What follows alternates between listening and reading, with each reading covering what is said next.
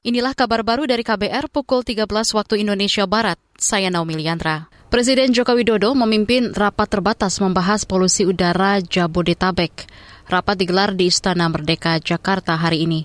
Dalam rapat terbatas itu, Jokowi menyinggung emisi transportasi dan aktivitas industri batubara yang turut menyebabkan polusi udara. Memang terdapat beberapa faktor yang menyebabkan situasi ini antara lain kemarau panjang selama tiga bulan terakhir yang menyebabkan peningkatan konsentrasi polutan tinggi serta pembuangan emisi dari transportasi dan juga aktivitas industri di Jabodetabek, terutama yang menggunakan batu bara di sektor industri manufaktur. Itu tadi Presiden Joko Widodo. Rapat terbatas yang membahas polusi udara di Jabodetabek dihadiri sejumlah menteri.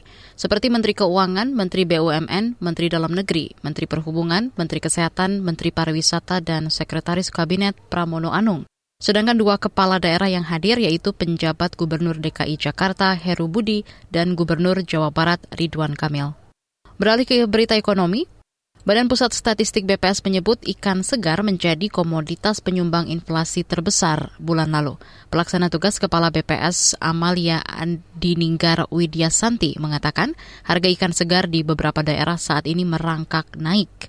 Situasi ini dipengaruhi perubahan iklim yang menyebabkan gelombang pasang di beberapa daerah ini menyebabkan nelayan agak enggan untuk melaut yang kemudian menyebabkan harga ikan segar ini menjadi tinggi di beberapa wilayah terutama di Bali, Nusra dan Sulawesi. Apalagi di Bali pada saat liburan kemarin kan ada banyak permintaan mengenai ikan segar terutama untuk di restoran-restoran dan hotel. Tetapi suplai yang terbatas ini menyebabkan harga ikan segar pun terdongkrak naik.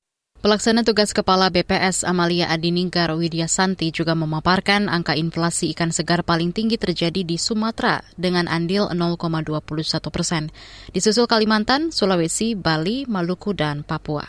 Kita ke informasi lain.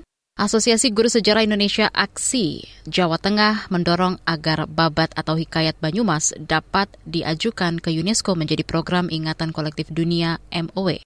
Ketua Aksi Jawa Tengah, Heni Purwono mengatakan babat atau hikayat Banyumas merupakan salah satu cerita sejarah terbesar dan terlengkap di Indonesia melihat ada versi yang cukup banyak yaitu sekitar 65 kemudian jumlah naskahnya juga ratusan. Kemudian dari sisi konten isi kita melihat ini sangat penting ada karena rata-rata kan bercerita tentang Joko Kaiman dengan Adipati Merapat dan juga keterkaitannya dengan Raden Baribin Majapahit kemudian juga Kaduhu gitu yang yang itu secara turun temurun seperti mengajak kita untuk untuk melihat rekam jejak masyarakat Banyumas itu awalnya dari mana Ketua Asosiasi Guru Sejarah Indonesia Jawa Tengah, Heni Purwono, mengatakan babat atau hikayat Banyumas perlu dilestarikan dan dilindungi karena saat ini semakin sedikit orang yang peduli dengan kesejarahan.